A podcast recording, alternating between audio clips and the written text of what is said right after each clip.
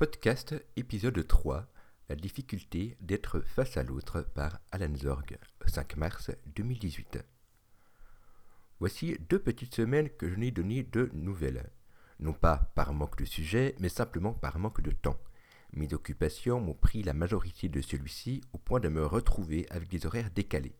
Je viens tout juste de me remettre à vivre le jour et non la nuit. Ces deux semaines ont été riches aussi en divers rebondissements annonces et autres prises de conscience.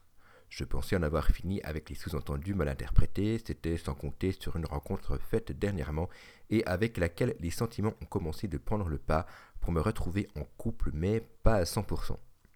Cette nouvelle situation, déjà stressante de base pour moi, m'a amené vers un état d'esprit que je ne pensais plus avoir, celui du type bien arrangeant car sans emploi. Cela ne me dérange pas en soi tant qu'équité il y a dans le couple, je veux dire par là que tant que des efforts sont faits de côté, tout va bien.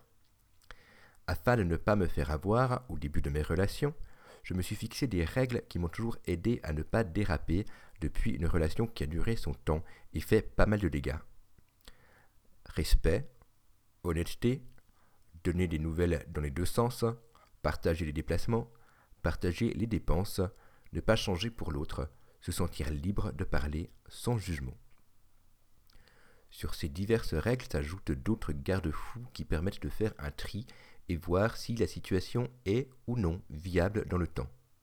Ces règles sont de l'ordre du ressenti et ne peuvent donc pas se traduire en mots, mais uniquement d'une manière être bien ou ne pas être bien. Afin que tout cela puisse bien fonctionner, il est impératif de se donner du temps pour réfléchir, ressentir et ne pas se braquer si ce qui est perçu ne nous plaît pas. Tout ceci demande donc une forme de travail sur soi permanent afin de juger de la situation si oui ou non elle nous convient et savoir exprimer ce qui ne va pas afin de soit l'améliorer, soit simplement passer à autre chose. Quand les sentiments s'en mêlent, les choses deviennent plus ardues. D'un côté, le cœur dit d'aller dans un sens et de l'autre, le cerveau dit non. Alors, comment faire pour les départager? Comment faire comprendre que d'un côté, on a envie d'aller plus loin, mais que la situation ne nous convient pas, comment régler le tout? Car la situation actuelle est compliquée au vu du spécimen.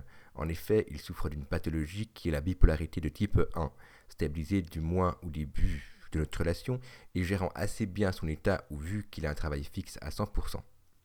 Mais parfois, voire souvent, il a du mal de faire passer ses messages.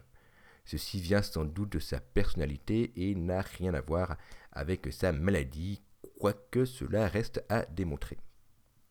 Cet état de fait et sa situation m'ont conduit à me poser sérieusement la question de la viabilité de cette situation. D'un point de vue purement rationnel, le fait que les deux soyons souffrants n'est pas une bonne approche pour un futur sain. Mais d'un autre côté, la compréhension de l'état de l'autre est renforcée de par l'expérience de chacun. Ceci amène donc mathématiquement à une situation neutre. Mais comment réagir quand on triche sur ce que l'on dit? Car à la question comment vas-tu on répondra, et ce de manière automatique, bien, et toi Alors qu'au fond ce n'est sans doute pas vrai, et quand la situation se complique avec une communication de ce type, il est vite arrivé, surtout pour moi, de me retrouver face à un reproche de type Je t'avais dit que j'allais pas très bien et tu n'as rien fait. Alors oui, quand on veut me faire passer un message au travers d'un Je ne vais pas très bien mais ce n'est rien, et quand derrière je demande si besoin que je me déplace et que la réponse est non, non, pas besoin, je ne vais pas saisir de prime abord l'urgence de la situation. Ceci m'a donc amené à une situation détestable, me retrouver et à me faire reprocher quelque chose qu'au final on m'a dit de ne pas faire. Alors oui, cette situation m'a travaillé et pas qu'un peu.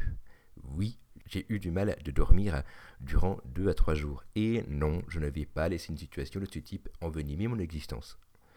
De cet état la difficulté d'être face à l'autre est toujours un point central de mes réflexions. Faut-il ou non plaire à notre interlocuteur? Et si oui, dans quelle mesure faut-il faire des compromis? Et ce, jusqu'où? Ces quelques questions sont à se poser par tous afin de se protéger un minimum et surtout rester soi-même face à un monde de plus en plus uniformisé.